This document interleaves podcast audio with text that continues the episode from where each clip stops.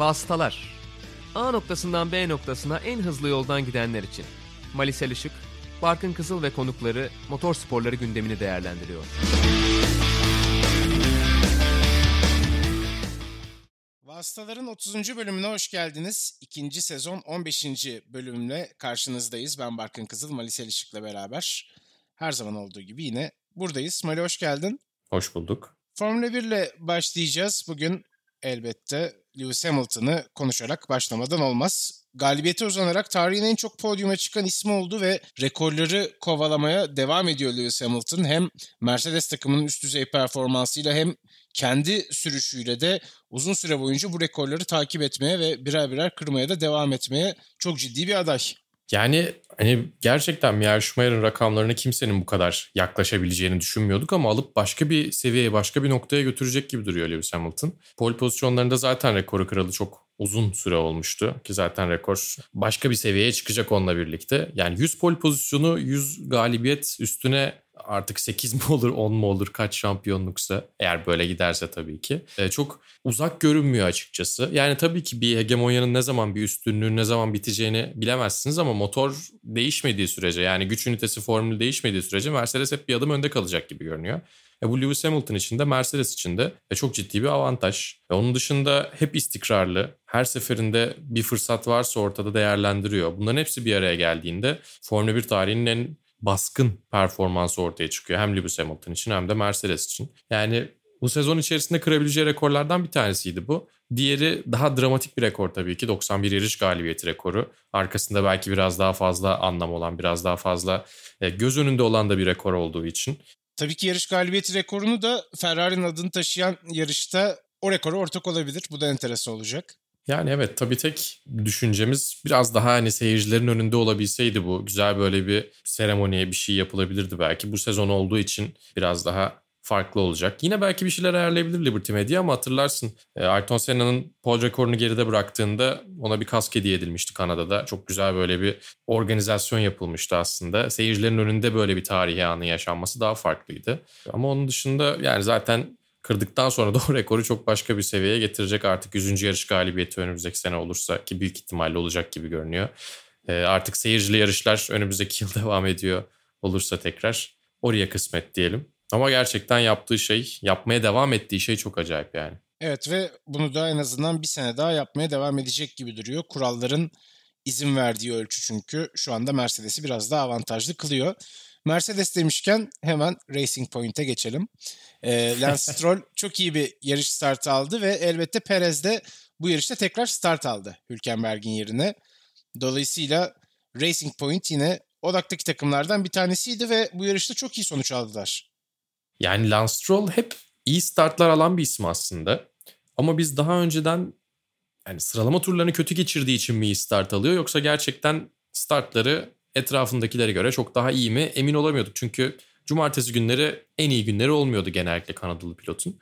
Ama bu sefer iki bin yirmide hem tabii ki aracın çok ciddi bir seviyeye gelmesiyle birlikte hem de Lance Stroll'un kendini geliştirmesiyle birlikte hem iyi sıralama turu ardından iyi startlar görmeye başlıyoruz. Bu da bence bir pilot olarak artık yavaş yavaş potansiyelini yakalayabildiğini gösteriyor artık. Zirvesi ne olur tabii ki görmek, tahmin etmek çok mümkün değil belki ama en azından insanların hem biraz ona hakkını vermesi, hakkını vermesine sebep oluyor daha doğrusu. Hem de dediğim gibi yani startta özellikle çok iyi bir boşluk yakaladı kendine. Biraz aslında Valtteri Bottas'ın kibar davranmasını değerlendirdi. Normalde o kadar içeride boşluk bırakması mantıklı değildi. Hemen arkasından Sergio Perez de takip etti onu. E, gayet güzel yarış çıkardılar ikisi de aslında. Ve iki haftalık aradan sonra bence çok iyi döndü Sergio Perez. Tabii ki e, önemli puanlar kaybetmiş oldu. Potansiyel puanlar kaybetmiş oldu. E, vakit kaybetmiş oldu. Araç üzerinde geçiremediği bir vakit vardı. Ama psikolojik olarak ben toparlanmasını çok takdire şayan buldum açıkçası. E, çünkü yani hem birazcık kendi pro- problemi olan, kendi kabahati olan bir durumdan dolayı iki yarış kaçırmıştı. Hem Sebastian Vettel onun yerine gelecek mi, koltuksuz kalacak mı söylentileri var. O söylentilerin çok uzun süre devam etmeyeceğine inanıyor tabii ki ama belli de olmaz yani Formula birde her şey olabiliyor. Ve genellikle böyle bir söylenti varsa da aslı oluyor. Ama evet, bunların bu arada hepsini bir kenara bırakıp sağlam bir performans çıkarması çok iyiydi. Bu arada büyük oranda hani çok fazla semptom göstermeden geçirmiş. bazı günler halsizlik hissetmiş rahatsızlığı sırasında. Onun dışında da kendine çok iyi bakmış Perez. Zaten hani kendinize çok iyi bakmazsanız bu on günlük bir süre mesela hemen sizden performans götürebilir ki Perez'de böyle bir durum olmadığını da gördük bence. Bir mavi bayrak uyarısını takip etmemeden dolayı ceza aldı. beş saniyelik ceza. Bu da onu Stroll'ün arkasına itti. Ama Racing Point'ler sonuç olarak aslında en hızlı üçlünün hemen arkasındaki iki sırayı kapattılar ve hani alabilecekleri en iyi sonuçlardan bir tanesini almış oldular.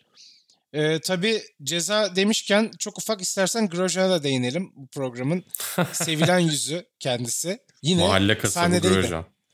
Yani öncelikle Perez'in cezasından biraz bahsetmek gerekiyor bence. beş saniye cezasını hak edecek kadar bariz bir şey görmedim ben. Yani bana da Sergio Perez savundurtuyor olmasıyla F I A'yı buradan zaten kınıyorum ama e, onun dışında yani yarışta zaten çok ciddi bir problem yokken e, yarışta neredeyse bütün pozisyonlar belliyken Lewis Hamilton'a çok ciddi bir süre kaybettirdiğini düşünmüyorum. Onun dışında ciddi bir kasıt da yok ortada. Yani engelleme değil, sadece yeteri kadar yol vermeme var. Ya o bir, birazcık gri alandaydı bence. O beş saniye cezası bir uyarıyla atlatılabilirdi diye tahmin ediyorum. En azından ben öyle yapardım. Ama belki de o yüzden. Ben zaten yarış hakemi değilim. Bilemiyorum yani çizgiyi açıkçası. Boşaltmamış ama temposunu düşürmüş Hamilton'u bir an önce geçsin diye. Heh. Ben de uyarı bekledim açıkçası ama beş saniye ceza pat diye geldi ki Kvyat da aynı cezayı aldı bu arada. Onu da söylüyorum. Hı hı. Onun pozisyonunu görmedik değil mi? Evet, görmedik. Yani Grosjean'a ceza geldi mi yarış içerisinde? Ya Grosjean'a yarış içerisinde gelmedi de Grosjean'a gelecek ceza gelmiş zaten, o yüzden geçelim. Tabii ki Ferrari ile devam etmek lazım. E, Vettel Ferrari düellosu vardı. Hafta sonu boyunca aslında diyebiliriz. Belki de birkaç haftaya yayılan bir düello da olabilir bu. Sıralamada tersizden cevap vermeyen bir Sebastian Vettel gördük. Yarışta bu kez tersizden, tersizden cevap verdi ama konu üzerinde hiç anlaşamadılar. Stratejiyi doğru ayarlayamadılar. Hem yanlış lastik seçen ve bu lastiklerle yanlış sayıda turlar atan bir Vettel görmüş olduk. Hem de işte aradaki problemler bir kez daha zaten ortalığa döküldü. Yani Sebastian Vettel'in pasif agresifliği bence hoş değil açıkçası. Yani tamam, arada bir haksızlık var bence. Evet, birbirlerine iyi davranmıyorlar ama Ferrari genellikle bu iletişim eksikliğinin çıkış noktası bence. Ama ne olursa olsun sıralama turlarında hiç cevap vermemek de çok hoş değil bence yani. Çünkü e, tamam, Mattia Binotto'ya cevap vermemesi yine bence ben olsam yapmazdım ama anlayabiliyordum. Ama sıralama turu içerisinde en azından yarış mühendisiyle birlikte diyaloğa girebiliyor olmalısın. Yarış zaten bambaşka bir noktadaydı. Orası da Ferrari'nin biraz batırdığı kısım oldu. Özellikle yumuşak lastiği taktıktan sonra, yani stintin içerisine girdikten sonra, yani o lastiklerle herhalde yarışın sonuna kadar gitmeyeceğini tahmin ettikten sonra ki ona göre turlar atıyor, ona göre zorluyor lastiği. Bu, bu lastiklerle yarışın sonuna gideceklerini söylediler. E bunu o zaman stint başladığında söyleyeceksin. otuz dokuz turla gidemezsin. Yani gitti tabii ki Vettel, üstüne bir de yedincilik aldı tabii ki ama otuz dokuz tur yumuşak hamur lastikle gitmek ve bu durumda bırakılmak bence çok saçmaydı ki bunların dediğim gibi ilk dört beş turu belki e, o lastiğin yarış sonundan önce mutlaka değişeceğine dair bir sürüş stiliyle atıldı. O yüzden bana çok garip geldi ki yani onu düz- düzeltmeye çalışan da yine Vettel'di. E, strateji ve lastikleri bu kadar anlamayan bir Ferrari çok uzun zamandır görmüyorduk bence. Evet, her zaman problemler yaşayabiliyorlar tabii ki ama yani çok temel bir bilgi gibi geliyor bana. Çok temel bir strateji hatası gibi geliyor.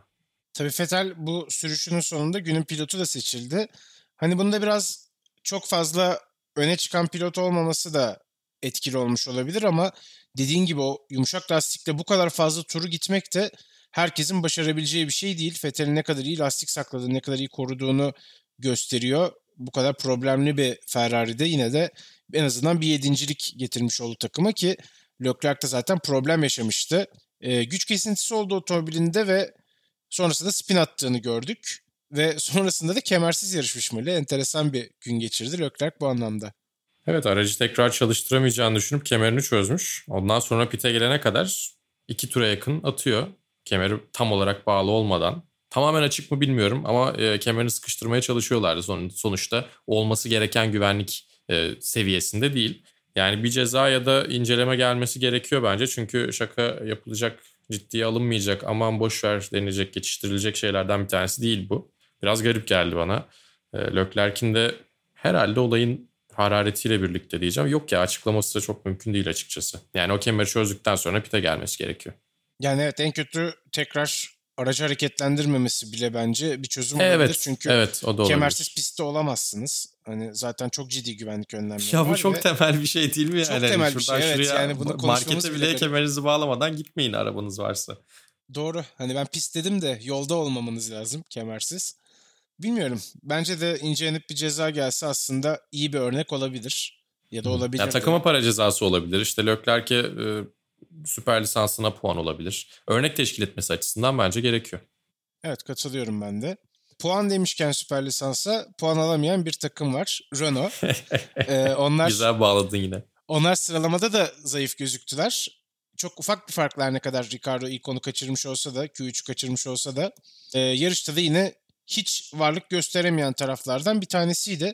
Ya bu kadar inişli çıkışlı performansla ilgili ne düşünüyorsun Mari? Bir de istersen yine Alonso'dan da şöyle bir gidelim. Bu takıma bir şeyler katıp en azından düzenli olarak puan alan bir takım haline getirebilirim bu takımı Alonso sence? Yani Esteban Ocon'da, Daniel Ricciardo'da çok iyi pilotlar ama biraz karakter etkisi gerekiyor galiba. Yani takımın kafasına vura vura bir şeyleri yaptırmak gerekiyor ki Alonso belki takım bunu hak etmediğinde de e, takımın kafasına vurmayı seven isimlerden bir tanesi. O yüzden ben tam Renault'un ihtiyacı olan adam olduğunu düşünüyorum. Ama Cyril Abitabul'u ya kovdurur ya da çok başka bir seviyeye gelirler yani.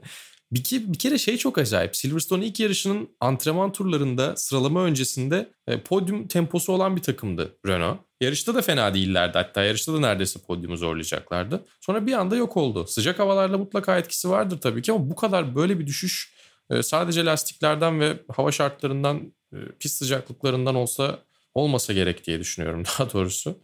Ya bilmiyorum, bana garip geliyor açıkçası. Yani, yani zaten hani Renault'un şey uzun zamandır problemi o zaten. Yani o istikrarsızlık çok ciddi problem ama istikrarsızlığın nereden geldiğini de çözemiyorlar gibi sanki. Bizim şöyle bir düşüncemiz vardı herhalde. McLaren, Renault ve Ferrari işte Red Bull ve Mercedes'in arkasında Racing Point'le beraber çekişecekler gibi düşünüyorduk. Hani orası da çok oynak bir zemin aslında.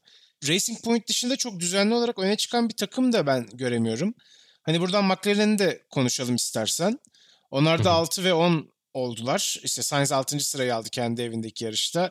Lando Norris de ilk onu tamamladı. Bir puanın sahibi oldu.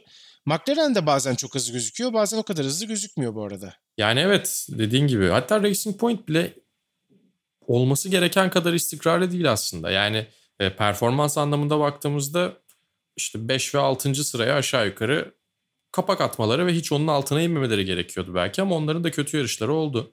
Yani istediklerinin altında oldukları yarışlar oldu ya da zorlandıkları yarışlar oldu. Ama tabii ki bu bize keyif veriyor. Hani hem renkli bir mücadele oluyor. Tam her anlamda renkli bir mücadele oluyor orta sıralarda. Hem de zaten yarışın ön kısmı tamamen kopup gitmişken Max Verstappen acayip bir şeyler yapmadığı sürece ön tarafı görmüyorken bile oraya odaklanabiliyoruz. Biraz daha mücadele görebiliyoruz. Red Bull'da konuşup Formula biri kapatalım o zaman. Ee, Verstappen yine tabii ikinci ve çok iyi bir sonuç bence bu. Yani Bottas'ı geçtiği her sonuç çok iyi. Hamilton'ı geçip yarış kazandığı her sonuç mükemmel. Verstappen için bana sorarsan. ee, ama Albon yine istenenden uzak kaldı bence. Hatta seninle de konuşuyorduk işte hep ilk beş içinde olması gerekiyor gibi bu Red Bull aracıyla diye. Ee, hem işte onun da lastik tercihleri konuşuldu. Hem sürüşü zaten bir süredir konuşuluyor. Gasly'nin yine AlphaTauri ile çok iyi performansları var. Bu konuyla ilgili neler söylemek istersin bu hafta? Yani e, AlphaTauri'nin koltuğu, eski adıyla Toro Rosso koltuğu, çok daha iyi performans sergilemek için fırsat sunuyor insanlara demek ki. Yani Max Verstappen'in yanındaki koltuktan çok daha e, rahat bir yer orası. Eminim ki bir önceki performansa göre sürekli aralarında yer değiştirseler AlphaTauri'deki yarışan kim olursa e, çok daha iyi bir performans sergileyecek. E, bu da işin ne kadar psikolojik olduğunu gösteriyor açıkçası. Evet, yani Christian Horner'a da kolaylıklar dileyelim. O ikinci pilotu bulabilmek gerçekten zor bir iş gibi gözüküyor kendisi için. Ya da bilmiyorum, belki de biraz belki de anlayışlarını değiştirmeleri gerekiyordur. Verstappen'in e yani o baskının oluşmasının sebebi bir taraftan tabii ki takım e, kültürüyle de alakalı bir şey. Ama bir taraftan da Red Bull bu kadar rekabetçi olarak zaten bu başarıları elde etti. Yani ya problem değil, ikinci pilot da üzülmesin, kafasına göre takılsın diyerek dört tane şampiyonluk almadılar arka arkaya. çok güçlü iki pilotları vardı. Sebastian Vettel ve Mark Webber zamanı. Sonrasında Daniel Ricciardo ve Max Verstappen yine çok iyilerdi. Belki orada Ricciardo ile Verstappen'i daha iyi idare edebilirlerdi. Ama yani Ricciardo'yu yine takımda tutmaya yeter miydi bilmiyorum bu. Yani o ikinci koltuğu çok çok iyi biriyle doldurmaları gerekiyor. Ricciardo gibi birini henüz bulamadılar. Potansiyeli olan pilotları buldular ama o potansiyeli sonuçlara çevirebilmek gerçekten göründüğünden çok daha zor. Evet, böylece Formula birde noktalamış oluyoruz ve MotoGP ile devam edeceğiz. Yine hem Formula birin hem MotoGP'nin olduğu bir yarış hafta sonundaydık. E, Mali, tabii ki kazalar damga vurdu MotoGP'ye. E, Moto iki'de de yine kaza gördük. Onun da senden yorumunu isteyeceğim. Ama hani Yamaha'nın fabrika sürücülerin ikisi birden hem Maverick Vinales hem Valentino Rossi gerçekten hiç abartmıyorum ölümden döndüler. Yani motorsporları tarihinin kara günlerinden bir tanesi olabilirdi yani. Çok kan donduran bir kaza. Juan Zarco'nun Franco Morbidelli ile çarpışması sonrası iki motosiklette tam olarak Apex'in içerisine, yani virajın tam ortasına fırladılar. Zarco'nun motosikleti Vinales'in hemen üstünden geçti. Vinales ile Rossi'nin motosikletlerinin tam arasından, ki zaten bir motosiklet boyu fark var, oradan da Morbidelli'nin motosikleti geçti. Yani çok çok büyük bir şans anı. Başka diyecek çok bir şey yok. Yani Rossi de çok sarsılmış gözüküyordu garaja döndükten evet, sonra. Tabii. Gözlerinden korku okunuyordu adeta ki hani MotoGP sürücülerin ne kadar cesur insanlar olduklarını biliyoruz. Hani Rossi gibi bir deneyimli efsane ismi de o hale sokabilen bir kazaydı. Neyse ki hiçbir şey olmadı kimseye. Evet, yani Morbidelli'de ciddi bir şey yok. Zarco'da zaten bir şey yok. Ayağa kalkmıştı o. İlginç. İki gün dediğin gibi Moto iki'de de büyük bir kazayla başladı. Enea Bastiani'nin motosikleti düzlük üstünde kaldı ilk viraj sonrası. Hafız Siyer'in onun üstünden geçerek takla falan attı, böyle çok büyük bir kazaydı. Ama o günün en büyük kazası olmayacağını o zaman bilmiyorduk. E, sonrasındaki kazada kırmızı bayrak çıktı tabii ki, işte hani özellikle o şişme bariyer onarıldı. Zarco'nun motosikleti de ondan bayağı yavaşlayarak geçti aslında. Ama o bariyeri parçaladı, üstüne fırladı. Belki daha iyi bir e, güvenlik önlemi gerekiyor mu oraya bilmiyorum. E, ki zaten MotoGP sürücüleri Spielberg açıklandığında da diyordu. Uzun düzlükler ve arkasından sert virajlar var. Burası motosiklet için tehlikeli. Böyle bir durum ortaya çıkabilir diyorlardı. E, önümüzdeki hafta tekrar burada yarışacağız. O yüzden ben açıklamaları bekliyorum. Yani mutlaka endişelerini dile getireceklerdir sürücüler. Bir taraftan Rossi tabii garaja döndüğünde senin de söylediğin gibi sarsılmış durumdaydı. Ama sonra çıktı beşinci oldu en iyi Yamaha olarak. O da özel bir performanstı bence. Yarıştan sonra da Juan Zarco'nun biraz fazla tehlikeli yarıştığını ve gidip onunla konuştuğunu söyledi. Ama yani olabilecek bir kaza. Evet, tabii ki biraz daha dikkat edebilir miydi Zarco? Edebilirdi ama böyle bir sonucu olabileceğini tahmin bile etmiyorsun. Çünkü yani gerçekten hayal gücünün ötesine geçen büyüklükte bir kazaydı bu. Ama psikolojik olarak önümüzdeki hafta sürücüleri etkileyecektir diye düşünüyorum. Evet, neyse ki çok ucuz atlattık diyelim. Kaza konusunu noktalayalım. Hiçbir şey olmadı ya yani, evet. E, Dovizioso Ducati'den ayrılıyor. Uzun süreli bir birlikteliği sonlandırıyor ve haberi açıklar açıklamaz da gitti yarış kazandı. Bu konuyla ilgili tabii bir benzetme vardı. Lorenzo'nun işte iki yıl önce bunun aynısını başardığıyla ilgili. E, Juan Mir sondan bir önceki virajda Jack Miller'ı geçerek ilk podyumuna ulaştı. Miller de podyum tamamladı. E, ilk üçle ilgili neler söylemek istersin ve tabii ki Brad Binder'ın da K T M ile dördüncü sırayı almasını da yorumlamanı rica edeceğim. Ya önce Dovizioso'dan başlayabiliriz aslında. Ben Ducati'nin Dovizioso'yu ne yapıp edip takımda tutması gerektiğini düşünüyorum. Bu sene eğer Marc Marquez şampiyon olmayacaksa en az Fabio Quartararo kadar şansı olduğunu tekrar kendini toparlayarak gösterdi bence. Ducati'nin güçlü olduğu pistlerde özellikle bunu değerlendirebilecek noktaya geldi en azından, ki sene başında o kadar iyi değildi. Ama ne olursa olsun Fabio Quartararo da iyi puanlar alamadı sezona fırtına gibi başladıktan sonra. Ve yani Dovizioso şampiyon olup Ducati'yi bırakabilir. Bir de bu demek ki Ducati ile yarışmayacağını açıklamak fayda sağlıyor. Bunun için Ducati kontratının olması gerekiyor mu acaba? Yoksa atıyorum Rossi de çıkıp ben de seneye yarışmıyorum dese bir avantaj. Valla bilmiyorum, bir deneyebilir. Yani iki bin on iki'den beri yarışmıyorum ama seneye de yarışmayacağım haberiniz olsun deyip kullanılabilir yani. Onun dışında Suzuki'ler bayağı iyi göründüler. Sadece K T M değil. Yani bakıldığında Marc Marquez olmayınca şey gibi aslında, Mercedes'lerin ya da Lewis Hamilton'ın yarışmadığı bir Formula bir gibi MotoGP şu anda. Kimin kazanacağını gerçekten bilmiyorsunuz ki Marquez yarıştığında bile MotoGP daha çeşitli tabii ki.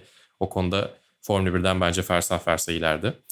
Suzuki'ler çok iyiydi. Alex Rins sakatlığına rağmen liderliği zorlayabilecek kadar yükseldi. Ama çifte podyumda yıla... yapabilirlerdi bu arada. Yapabilirlerdi yani bir üç olabilirlerdi mesela belki. Ya da belki bir iki bile olabilirlerdi.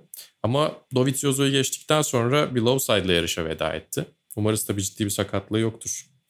O omuz çünkü çok kolay kolay iyileşen bir sakatlık değil. Sezon içerisinde başını ağrıtmamasını istiyoruz tabii ki ne olursa olsun. Ve onun dışında yani Jack Miller çok iyi bir performans sergilemedi son turlarda. Çünkü yani son sondan bir önceki virajda hata yaparak şu an mire geçirmesi bence müthiş bir hareket değildi. Önümüzdeki sene tabii ki e, fabrika Ducati'sinde yarışmayı hak ediyor. Daha önce de hak etmişti.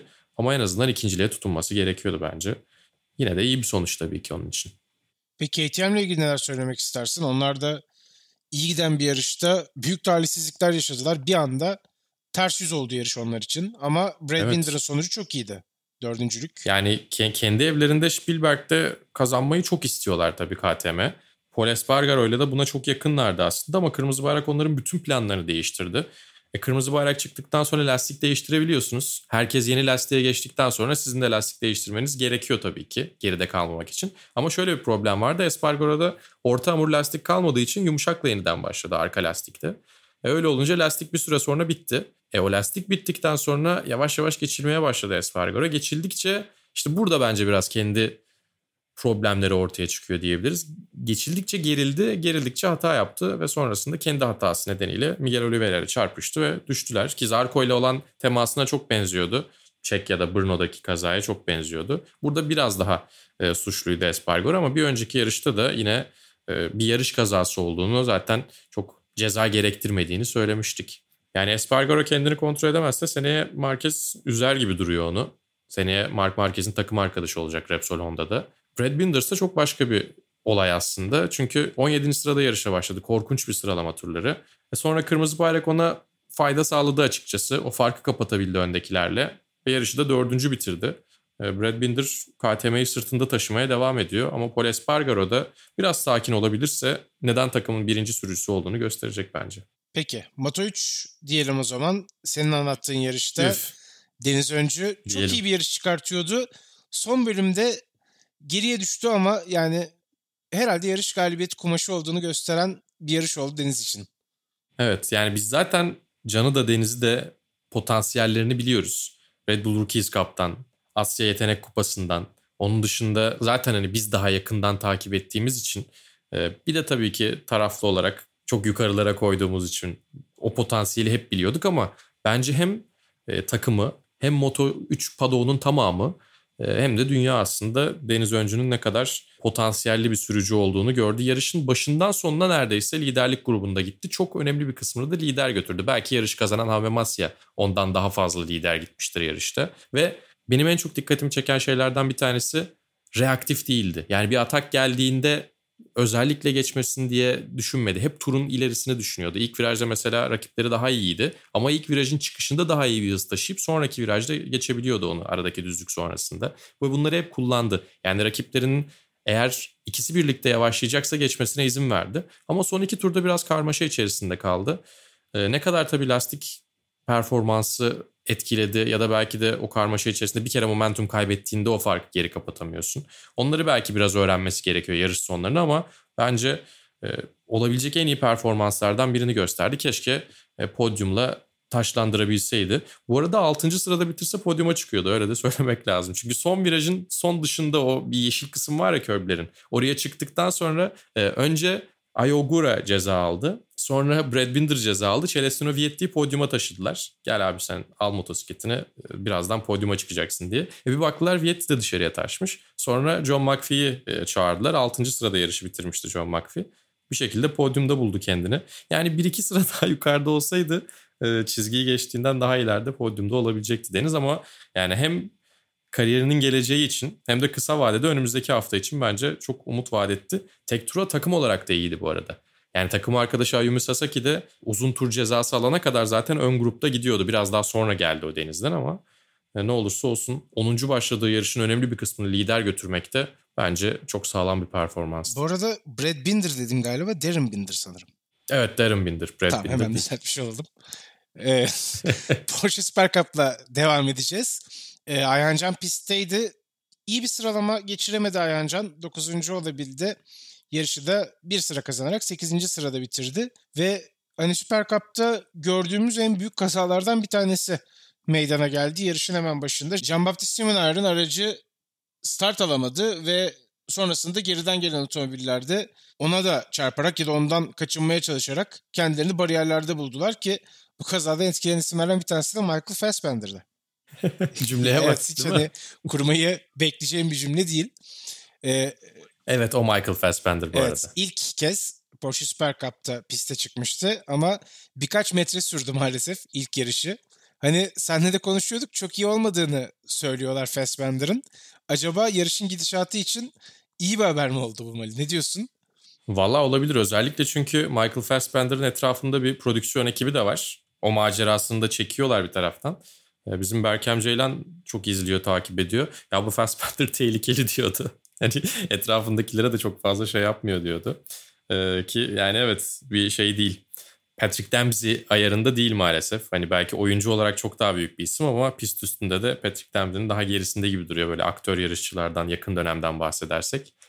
O yüzden dediğin gibi yarışın e, selahiyeti için daha iyi bir sonucu olmuş olabilir Michael Fassbender'in erken veda. Yani ben yarışı anlatırken Inglourious Basterds bekliyordu, Assassin's Creed oldu dedim onun için. Korkunç bir film çünkü Assassin's Creed'de bu arada, bilmeyenler varsa. Ee, böyle bir tatsız yarış geçirmiş oldu. Tabii Ayhancan'a dönelim. Ee, şampiyonluk hedefinden biraz uzaklaşıyor gibi gözüküyor açıkçası son iki yarış öncesinde.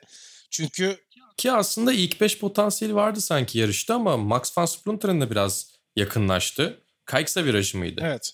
onuncu virajda. Oradan sonra bir dışarıya taştıktan sonra momentum kaybetti. Belki Verstappen'ı geçseydi ilerideki pilotlara da sanki yetişebilip böyle bir ilk beş zorlayabilirdi gibi geldi bana. Sen ne diyorsun? Olabilir ama hani hem geçiş çok mümkün gözükmedi. Bu sene zaten biraz az geçişli bir Süper Cup sezonu izliyoruz geçtiğimiz yıla kıyasla. Hem de rakipleri Tenford, Evans ve Pereira zaten ilk üçü paylaştılar. Hani bu kötü oldu Ayhancan için. Evet, evet. Ve Larry Tenford da liderliği ele geçirdi genel klasmanda. Dylan Pereira'nın önüne geçti bu sonuçlarla beraber.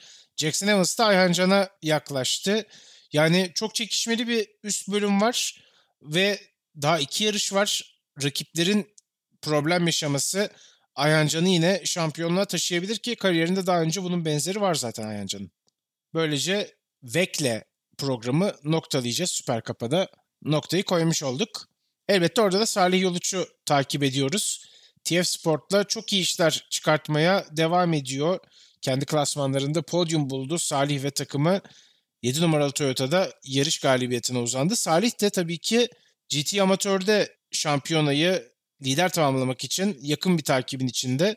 İki yarış daha var Mali. Yani Spa'da çok iyiler dediğin gibi. Spa altı saat yarışında podyuma çıkmaları bence gayet iyi. Çünkü Spa her zaman zor bir yarış. Spa altı saat özellikle Dünya Dayanıklılık Şampiyonası takviminde zorlu yarışlardan bir tanesi bence. G T araçları için düşünürsek. Onun dışında dediğin gibi bir dünya şampiyonluğuna hiç uzak değil Salih ve ekibi. Bu da beni heyecanlandırıyor açıkçası.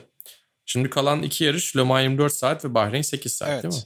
Yani Le Mans tabii ki biraz daha belirsiz. Hani Bahreyn yarışını kontrol edebilirler. Hı-hı. Le Mans'dan alacakları sonuç bence bayağı belirleyici olabilir diye düşünüyorum.